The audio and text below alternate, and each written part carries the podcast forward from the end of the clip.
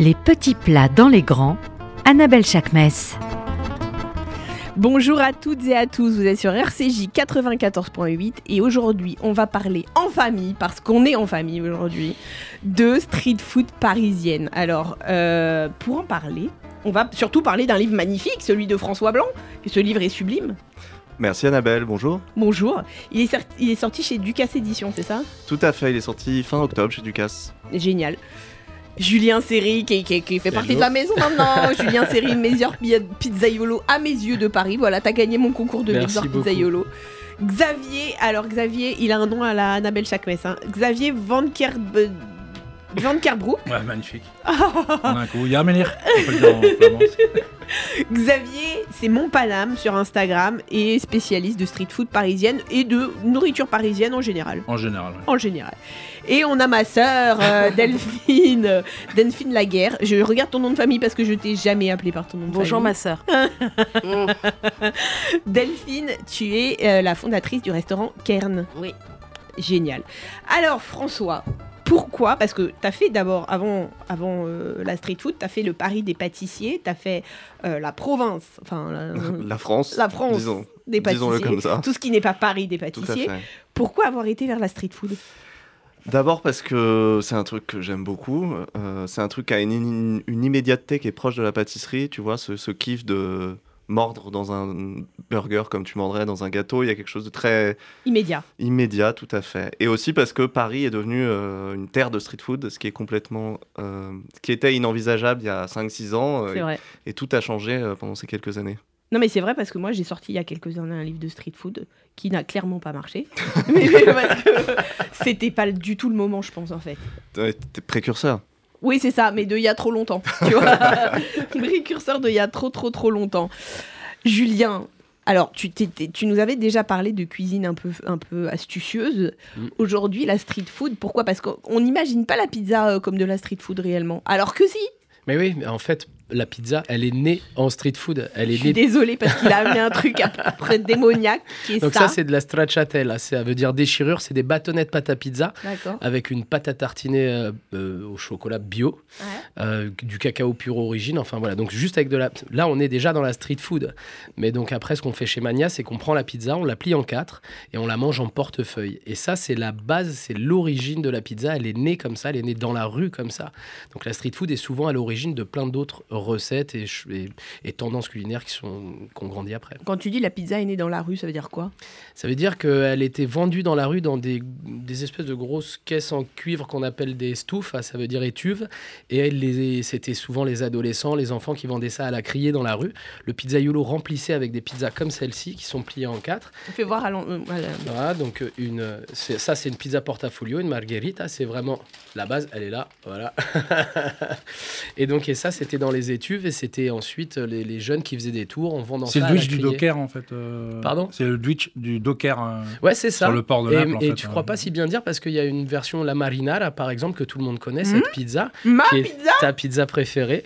Euh, ben, par exemple, elle est, c'est une pizza pour les marins et par exemple pour les marins, les gradés avaient le droit aux anchois et les, les, les autres non. C'est pour ça qu'on la voit avec les deux versions, avec anchois et sans anchois.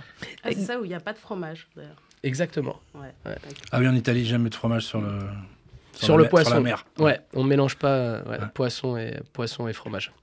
Xavier, selon toi, c'est quoi la caractéristique principale de la street food parisienne? Comme tu la connais toi. Je suis désolé, je vais continuer à me taper la. Mais alors, il y, a tellement de street food parisienne qui est difficile d'en caractériser une, quoi. Moi, moi, je trouve qu'elle a d'abord commencé, euh, je, je, pense d'abord effectivement aux Italiens et, et au restaurant asiate. Hein. Je pense qu'il y a, 15-20 ans, c'était plutôt euh, chez les Asiatiques qu'on retrouvait euh, une, une, cuisine comme ça, assez rapide de rue. Quoi. Et, moi, j'ai longtemps travaillé ici dans le 5e et 13e, et donc euh, je me suis d'abord fait plaisir avec ça. Après, là, elle a beaucoup évolué, comme le disait François. récemment, elle a rattrapé un peu le niveau de Londres. On, citait toujours Londres hein, comme capitale de, de, la street food. Pourquoi? Parce qu'international également, mais aussi peut-être plus portée, plus ouverte. Quoi. nous, on était encore un peu camper sur nos positions gastronomiques ou autres. Et, là, elle s'est vraiment ouverte. Je trouve que maintenant, elle est, euh, elle est, elle est, elle est variée. Il y a, peut-être des courants qui, qui s'en échappent, comme le plat entre deux, deux tranches, quoi, qui, qui revient pas mal également. Donc on peut retrouver quelque chose comme des, des poulettes ou des, ou des ou, carrément des, ouais, des plats de bœuf bourguignon qui se retrouvent entre deux tranches, un peu comme ça. Il y a des chez Miznon, par exemple. Oui, ou. Il y a des, des, des, pitas au bœuf bourguignon. C'est ça. Et je pense qu'on va vers ça. Enfin, peut-être que François. Des, euh, tu, tu imagines une street food plus cuisinée, bah, on va plus, dire. Plus plat. Euh, moi, je serais pas contre. J'arrête pas de pousser. Euh, certains à faire des choses avec de la blanquette ou de enfin voilà mais comment dire à l'origine hein, pas pas, oui, pas une vraie blanquette entre deux tranches mais je pense que on va évoluer vers ça parce que le midi on a envie aussi d'un plat quelque chose de chaud et de et de consistant voilà je vois, je vois, ce genre de courant bien sûr il y a eu tout un courant levantin aussi mhm. qui, a amené aussi la cuisine hein, euh, parallèlement. Donc je pense qu'il n'y a pas vraiment de caractéristiques et c'est ce qui est bien, c'est qu'à Paris, c'est Paris, c'est le monde. Il y a vraiment toutes les cuisines qui sont représentées. Je trouve ça génial. Et donc là, dans la street food, c'est un peu pareil.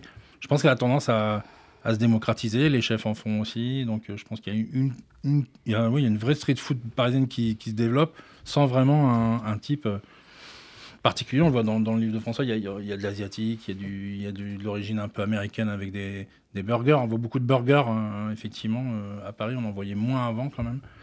J'espère qu'il y en aura moins maintenant, parce qu'on a fait un peu le tour, je trouve. Non, je suis d'accord. Mais par contre, on a fait le tour des burgers, mais il y a d'autres sandwichs. Comme ceux de ma Dédé adorée, qui sont pas des sandwichs. Enfin, on, peut cuisiner un sandwich en vrai. Toi, moi, en fait, je, ouais, j'ai décidé de ne pas faire de, burger avec euh, du, du, steak haché, en gros. Hein, pour, euh, En fait, le cairn, c'est parti un petit peu de, de ma volonté de cuisiner les œufs. Mhm. plus les œufs que la viande. Et du coup, euh, je me suis lancée sur un egg and cheese, ce qui se fait pas mal à l'étranger. C'est très anglo-saxon. Hmm c'est anglo-saxon. C'est très anglo-saxon, mais ça peut être. Tu l'as là? Là, j'en ai des mini. J'ai ah, ramené des mini pour que ce soit plus simple. voilà. Et euh, ah, je vais le prendre. Et du Normalement, c'est dans des gros, euh, buns, euh, potato buns, ce qui se fait pas mal aujourd'hui à Paris. Comme ça, on le voit bien. Et du coup, vas-y, raconte. Et du coup, non, ça se fait aussi au Japon avec des, des sandwichs tamago, c'est des œufs en omelette roulés. Et voilà, moi j'ai fait un peu de un mix euh, pour que ça soit adapté à Paris, que ça soit facile à manger, que ça soit rapide à faire. Euh, voilà, j'ai entre autres ces euh, sandwichs-là, mais c'est vrai qu'à la base, nous, on est, on est parti sur un sandwich avec du pain roll. Ouais. Donc, comme les lobster rolls mais qu'on fait pas au homard ou euh, au crabe, qu'on fait à, d'autres recettes, euh, comme poule bif, effectivement, ou pastrami, trucs comme ça, qui sont un peu, euh, ça part un peu plus d'une ambiance délicatessen. Ah, et pourquoi donc? Ah, bah, parce que les origines de ma mère, voilà, qui est juive ashkénaze, et du coup, qui nous a euh, un petit peu transmis cet amour de, du délicatessen, de cet esprit un petit peu euh, Europe centrale avec euh, plein de recettes sur un peu US et un peu Europe centrale. C'est un mix. Elle a immigré à New York et après elle est revenue. Alors elle n'a pas immigré, elle est restée, mais on va pas commencer à parler de ça, hein, parce que sinon on en a pour une heure. Mais en gros, elle est, elle est un peu, voilà, moi j'ai des origines très très mélangées et j'utilise un petit peu tout et en plus, j'ai des passions différentes. J'aime bien tout ce qui est asiatique, j'aime bien tout ce qui est euh, levantin aussi.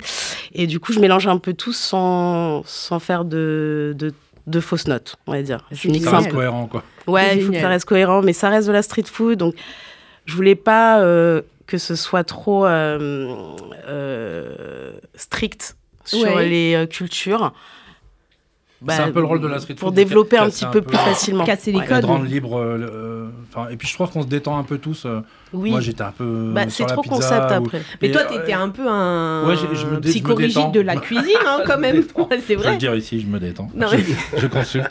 Non, non mais c'est vrai, je, reviens franchement. Euh, et, et, et j'ai eu une discussion avec un Italien euh, qui a des associations ici à Paris, et il me disait, mais on parle de tradition, mais il n'y a pas une recette qui a plus de 200 ans euh, ou 300 ans, même en Italie. Bah Donc en fait, il n'y a rien de posé. La tradition, c'est quoi 200, euh, 300 ans à l'échelle de la de la terre de l'homme, c'est rien quoi. Donc, donc en fait, on se fiche sur des choses et, en fait, en même temps, euh, bah, c'est un peu dans l'évolution et puis le, bah, les, les, immigrations ont amené et, souvent quand euh, bah, la cuisine italienne de New York est, pas celle de l'Italie, euh, la cuisine asiatique chez nous elle est, elle est, aussi modifiée par les produits et, même je pense que et c'est peut-être ça qu'il faut en fait, c'est peut-être laisser libre cours à ce qu'on a envie et si on a envie de mettre. Mais ce que ça, permet en tout cas de ça permet de moins conceptualiser un restaurant. Ouais. et de plus pouvoir développer avec sa passion, c'est-à-dire la cuisine à la base, et de moins euh, intellectualiser les choses. Son parce histoire et sa personnalité. C'est ça, plutôt que faire des concepts. C'est-à-dire que, tu vois, euh, sur la pizza, par exemple, effectivement, il y a plein, plein de règles. Et je me souviens de discussions avec toi, effectivement, à une autre époque, où tu avais une autre vision. Mais, euh, mais maintenant, on, s'ouvre un petit peu plus. Et c'est vrai que nous, on rigole toujours avec l'ananas sur la pizza. Mais en vrai, on s'en fout, quoi. Si on arrive à Waouh, waouh, waouh, waouh Quoi donc Je t'avais réservé ce scoop. Ah ouais, alors là c'est lunaire, ce que je suis en train d'entendre. Non, mais ce que je veux dire par là, c'est que euh, euh, ce que tu disais tout à l'heure par rapport à la blanquette et toutes ces choses-là, moi je trouve ça magnifique quand on, a fait des pizzas avec du potiron, on a fait des pizzas. Et moi, là t'en fais une au, kimchi. une avec le kimchi, ouais, voilà. Donc, et en fait, ce que j'aime, c'est vraiment aller chercher des éléments de la tradition en y mettant des brins d'évolution, parce que sans évolution, la tradition elle a plus de raison d'être en fait. Enfin, je pense. Mais ah bah, j'adore. François, dis-moi. Oui, après pour revenir sur les, les, gastronomies du monde et la street food, il y a aussi un vrai enjeu d'authenticité. Si on prend les gastronomies asiatiques par exemple, toutes les premières générations d'asiatiques qui ont immigré à, Paris ou en France. Euh, il, y a eu beaucoup de gens qui ont fait de la cuisine pour survivre, dont c'était pas forcément la passion, qui ont énormément francisé ce qu'ils faisaient pour essayer de, plaire au public local.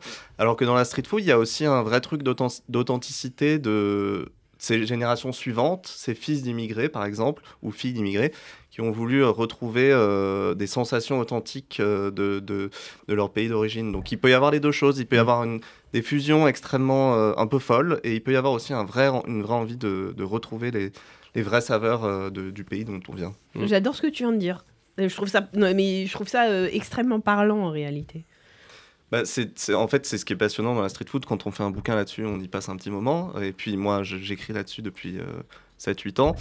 Et que c'est l'ouverture sur le monde qui est passionnante. Quoi. Et il y a énormément aussi euh, de, de, femmes chefs qui ont ouvert dans la street food, de femmes chefs racisées d'un peu partout dans le, dans le bouquin, il y a, beaucoup de, femmes euh, d'origine euh, qui sont euh, franco-vietnamiennes, par exemple. ou, mhm. Voilà. Orly, de chaque attaque, elle est israélienne, non? Alors Orly, c'est un mélange. Californienne. ouais, je crois qu'elle a, elle a une partie d'histoire californienne. alors je, je, connais, l'affaire parce que ça, m'avait frappé au départ et puis on, est maintenant amis. Et elle fait le meilleur sandwich boulette de Paris. Bah, elle est elle est d'une famille ashkénaze, mais qui a, qui, a, qui, a, qui a resté longtemps en Tunisie. Sa grand-mère avait un restaurant à Tunis. On voit la photo dans le, dans le restaurant, mais elle a grandi euh, en Californie. Donc ça fait, pour la fois que vous la voyez, elle a un accent américain, on parle comme ça. je ne pas le faire. Mais quand en même, temps, elle est ashkénaze avec une, avec une culture. Euh, oui, ashkénaze, c'est comment tu peux dire ashkénaze tunisien? Non, mais je rigole. Et plus californien, tu vois. Donc quand je l'ai vu la première fois, elle m'a raconté ça. J'ai dit, moi, c'est quoi ce fait beaucoup. Et en plus, bon, elle a une énergie de, de dingue, quoi. Donc, euh, et c'est vrai que ça fait un doux mélange aussi chez elle. Ouais, et il y a aussi énormément de femmes dans la street food. Ça, c'est assez intéressant. Ce qui est assez nouveau aussi. Ce qui est assez nouveau, euh, je ne sais pas comment l'expliquer. Peut-être que en fait la street food déjà ça permet de se lancer avec euh, moins de moyens, mm. moins de soutien financier, de banques, etc. Et que du coup, euh, ben, ce milieu financier qui a tendance à envoyer bouler les femmes, il est moins nécessaire à ce milieu-là, donc elles peuvent voilà, elles peuvent entreprendre elles-mêmes plus facilement et ça c'est extrêmement agréable de pouvoir croiser autant de chefs. L'autonomie non peut-être aussi, fait de ne pas devoir rentrer dans une une cuisine où il y a, où il y a beaucoup, beaucoup plus de mecs. Et oui, déjà, c'est quand même des petites équipes. Non, mais c'est exactement ça. C'est une première façon de se lancer, en mm. fait. Parce que c'est vrai qu'avoir un restaurant pour une femme, c'est. On se confronte à des difficultés euh, bien plus compliquées. Déjà, c'est un métier d'homme, effectivement. Pour l'instant, il y a beaucoup, beaucoup, beaucoup d'hommes en cuisine euh, gastro ou semi-gastro. Et euh, c'est vrai qu'on peut être plus indépendante quand on lance un truc de, enfin un shop de, de street food, c'est voilà, on est, on peut être indépendante sans avoir besoin de. Bah, c'est des plus petites équipes, c'est des plus petites structures, c'est plus facile à lancer, ça demande moins de moyens, euh, moins de main d'œuvre Donc c'est plus simple. Et puis c'est beaucoup moins péjoratif aujourd'hui. Euh, enfin, moi, quand j'ai ouvert Mania il y a 5 ans, tout le monde me prenait pour un fou parce que moi j'avais bossé dans des cuisines avant, je bossais dans la gastronomie. Enfin voilà, donc c'était pas. Et, euh, et aujourd'hui, je veux dire, tous les chefs euh, et, chefs aussi deux FE, enfin on voit comment on l'écrit, comment on veut l'écrire, mm. se mettent à, faire des, des, des pop-up et des trucs en street food. Énormément. Hein. Voilà. Donc c'est devenu aujourd'hui, on peut faire de la street food de qualité avec des très bons produits. Nous, on met un, un grand attachement à notre sourcing. C'est des choses qui étaient inenvisageables il y a quelques années encore, parce que pour le client, la street food, c'était du pas cher. Et aujourd'hui, c'est plus ça. Ça doit être du bon avant tout. Alors justement, tu nous as amené un, autre sandwich, Julien. C'est quoi cet autre sandwich? Euh, alors ça c'est euh, les rotolo, donc c'est une, une, pizza qui est roulée celle-ci, voilà. Mais c'est une pâte qui est beaucoup plus fine. Non, c'est exactement la même en fait. C'est toujours une pizza, sauf qu'au lieu de l'étaler en rond, on l'étale en carré, et en fait on la garnit comme si c'était un gros tacos. Et tu peux mettre quoi dedans? Ben, on peut mettre ce qu'on veut. Euh, voilà, là, là, on est sur de la salade donc, qui vient de chez mon maraîcher Sébastien Argentin. Voilà, donc, non, ah. quand tu parles de qualité de produit, c'est important. Oui, bien sûr. La farine, elle est bio, meule de pierre. Euh, on est labellisé écotable. On a les, les, trois, les trois écotables. On est clé verte. On est au Collège culinaire de France. Enfin, toutes ces choses-là qui étaient réservées, disons-le, à des restaurants fixes. Aujourd'hui, euh, nous, on a été le premier street food à rentrer au Collège culinaire de France, par exemple. T'es dingue. Bah nous, enfin c'était une fierté. Bien sûr.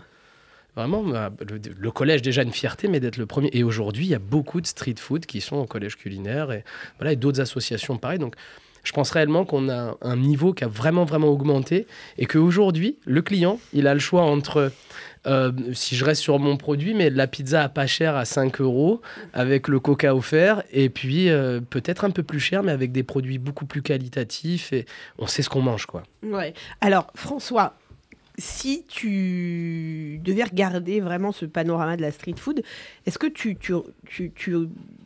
réalise ce que vient de dire Julien. C'est-à-dire que, est-ce que tu te rends compte sur la globalité, parce que là, on parle avec des gens, bien sûr, qui font hyper gaffe aux produits, mais est-ce que tu as cette prise de conscience sur tout, ou est-ce qu'il y a encore des adresses qui sont middle euh C'est-à-dire que le bouquin reflète pas forcément non plus toute l'étendue de la street food à Paris, et qu'il y a euh, beaucoup de choses un peu nulles, hein, soyons francs. Je pense que toute la vague Pokéball, elle n'est pas forcément hyper vertueuse à la fois dans la provenance des produits, dans leur traitement. Euh, mais c'est hyper intéressant. C'est pas, il y a des exceptions. Je, je dis pas ça de tous les Pokéballs, mais on, c'est mm. pas des, des, projets de, passionnés de gastronomie qui ont voulu se lancer dans la gastronomie, etc. C'est des projets de gens qui ont, vu là un filon et qui ont essayé de, voilà.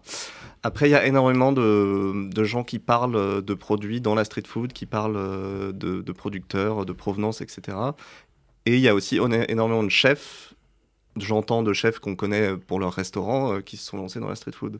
Le premier, l'historique, c'était Greg Marchand euh, du Frenchy to Go, mais il y a plein de chefs, Maurice Acco, euh, Julien Sebag, Alessandra Montagne, qui ont vu, aussi une, C'est aussi une histoire de confinement, parce que pendant le confinement... le confinement a beaucoup joué parce qu'il fallait réinventer son offre de gastronomie et que c'était plus simple de livrer de la street food que de livrer un plat de resto gastro avec euh, des points, des quenelles et des... C'était assez funky comme période pour nous, ça. Ah sûr. mais, parce qu'on était très très sollicité. Je sais pas toi, mais euh, euh, moi en tant que chef street food, on était très sollicité par nos confrères chefs et qui nous posaient des questions qui étaient devenues logiques pour nous, mais par exemple ils n'avaient pas la science du contenant. Ouais. Ils savaient pas quel contenant utiliser, comment on fait pour que ça arrive chaud, comment on fait pour que le plat arrive bien chez le client malgré le voyage. Et nous, c'est des choses qu'on maîtrisait. Donc on a beaucoup échangé avec les. Moi, je me souviens un petit peu les niveaux. Oui, mais c'est ça. Mais, et c'était intéressant parce que je pense qu'on est resté sur ce genre de niveau encore aujourd'hui. Et moi, j'ai un souvenir ému d'une pizza que je suis venue chercher chez toi pendant le confinement, une pizza à la truffe, je pense que j'aurais pu en pleurer. Garé en double ben, fil. Garé en double fil. On je a tous me suis... pleuré à cette époque ah, quand on mangeait des choses. Quand on mangeait euh, des choses, mais j'étais garé en double fil. En 2, 4, 6, il y a la donne la pizza. Surtout, je me on mélange pas. la voiture à l'époque? Oui, oui. Ah. C'était euh, quand il y avait le couvre-feu, donc on avait le droit. Mais alors, euh, je ne me mélange à personne. Julien, s'il te plaît, apporte-moi la pizza parce que je veux pas la truc. Mais m'approche pas de trop près non plus. Non, mais c'était à mourir de rire. Après, il y a eu une grosse erreur, je trouve, quand même, qui. C'est encore vu, j'ai encore vu les chiffres de ce qui est le plus commandé sur les plateformes dont je tairai le nom, quoi, mais c'est quand même le burger. Et, en fait, le, fait de dire je livre et donc euh, je vais vers, le, vers la street food, c'est une mm. erreur euh, monumentale parce que la frite, le burger, etc., ça fait au bout de deux minutes sur un vélo, C'est à manger aussi. ça ressemble pas Moi, je rêve, de, je rêve de plats, comme tu disais tout à l'heure, une blanquette voilà, livrée à la quand, maison. Quand, les, quand les potes chefs sont venus, m'ont dit qu'est-ce qu'on pourrait faire. Je dis mais fais, des, fais du bourguignon, fais de la blanquette. En plus, ça voyage en Ouais, parce que le pain, le, fromage, euh, c'est dur. Hein. Bah c'est bah dur En fait, la street food, elle est faite pour être mangée dans la rue, mais elle est faite pour être mangée tout de suite. Bah ouais. Et la friture en particulier. quoi. C'est aussi, à mon avis, que faire un sandwich, c'était plus simple. Et il y avait ces, chefs qui restaient ouverts pendant le confinement, ils n'avaient plus personne avec eux en équipe. Moi, je pense que c'est surtout c'est ce qui manquait aux gens. C'est-à-dire que les gens chez eux pouvaient se faire des petits plats, mais ça leur manquait de pouvoir manger un burger, une pizza. Comment tu faisais euh, pour te faire une pizza pendant le confinement C'est surtout que c'est une impression de légèreté aussi. Il n'y avait plus de farine pendant le confinement. Euh, de se retrouver entre amis, euh, enfin, du coup, pas entre amis, mais de se retrouver sur une légèreté de produits basiques comme sans prise de tête, en fait. Non, mais complètement. François, si tu devais retenir une seule recette de ce livre, et une qui t'a. Alors, une euh, avec nos interdits alimentaires, hein, mais une qui t'a, euh, je sais pas, ému, que t'as aimé, où il y a un truc. Voilà une question difficile face à des gens qui ont participé au livre. J'allais bah, dire, il y a battle. Voilà, non, bah, qui gagne du, Aucun du des coup, deux, du, coup. je vais citer quelqu'un d'autre. Bah euh, je, pense à, je pense à Alessandra Montagne, qui est donc une, chef brésilienne, qui a son resto, qui vient d'ouvrir une épicerie dans laquelle elle fait quelques recettes de street food. Et elle nous a fait pour le livre euh, quelque chose qui s'appelle des cochinas. Je pense que je le prononce pas très bien. c'est des genres de, de croquettes euh, de poulet liées avec une sorte de béchamel, etc. Voilà. Et c'est surtout l'émotion, au-delà du fait que c'est très bon, l'émotion elle est liée à son histoire à elle, parce que les, les projets de street food des gens sont très très liés à leurs histoires personnelles. Et voilà, c'est quelque chose. Quand elle était au Brésil, euh, qu'elle était maman très jeune, c'est quelque chose qu'elle faisait et vendait dans la rue pouvoir nourrir son enfant, etc. Donc c'était une, histoire très émouvante. Il s'avère que ça, en plus, j'ai croisé sa fille qui bossait chez elle pendant quelques semaines euh, dans, dans, son restaurant. Donc voilà, tout ça était très émouvant et ça, ça, se, ça, se ça décuple un peu le plaisir euh, de ce qu'on mange. Ça a été difficile pour les chefs de donner des recettes de street food? Tu as senti que c'était un des aveux par rapport à leur cuisine, mais un peu ou pas du tout? Non, pas du tout. Euh, non, non, non, les chefs, ils sont déjà, maintenant, tout le monde est fier de la street food, de faire de la street food. Il n'y a plus du tout de, honte de la street food. Moi, c'est ce que je dis, c'est que maintenant, c'est vraiment un pan de, une partie de notre gastronomie, quoi, tout simplement. Et après, il y a toujours des chefs qui sont un peu réticents à l'idée de léguer leurs recettes. Euh, mais je pense que plus les générations avancent, plus les, les gens comprennent que ça va, au contraire, leur faire donner envie aux gens d'aller chez eux euh, avant tout, quoi. Mais est-ce que tu si tu imaginais la street food parisienne dans 10 ans, tu, vois déjà des choses arriver ou pas du tout? Écoute, je ne saurais pas te dire. Je pense que le burger sera toujours là devant parce qu'il y, a des vagues. Oui, mais moi, je suis pas lassé par le burger parce qu'il y a toujours des vagues. en France, on a eu le, burger gourmet qui était notre façon un peu d'assumer euh, le burger, mais fait avec des gros steaks, euh, voilà, un, truc un peu francisé. Là, on a la smash burger qui est à l'opposé, qui est un truc très ricain, euh, qui visuellement ressemble un peu à un burger de, un burger de fast-food, quoi. Euh, donc voilà, le burger va trouver une nouvelle façon d'évoluer, mais ça, je peux pas encore te dire laquelle. Mm. D'accord. Et tu vois d'autres évolutions?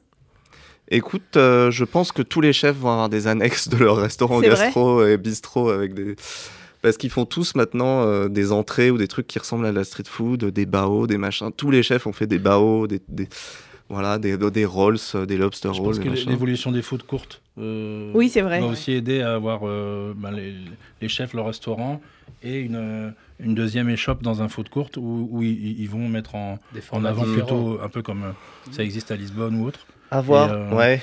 Après, le, le food court, c'est difficile. Par exemple, les, les, les, food trucks se sont quand même globalement plutôt plantés à Paris. Moi, c'est ce que je dis, mais c'est lié à la façon dont la ville est faite. C'est-à-dire qu'on n'a pas les trottoirs, on n'a pas les espaces. notre street food, on la mange même pas dans la rue de toute façon. Et euh, voilà, donc à voir si les foot courts vont perdurer.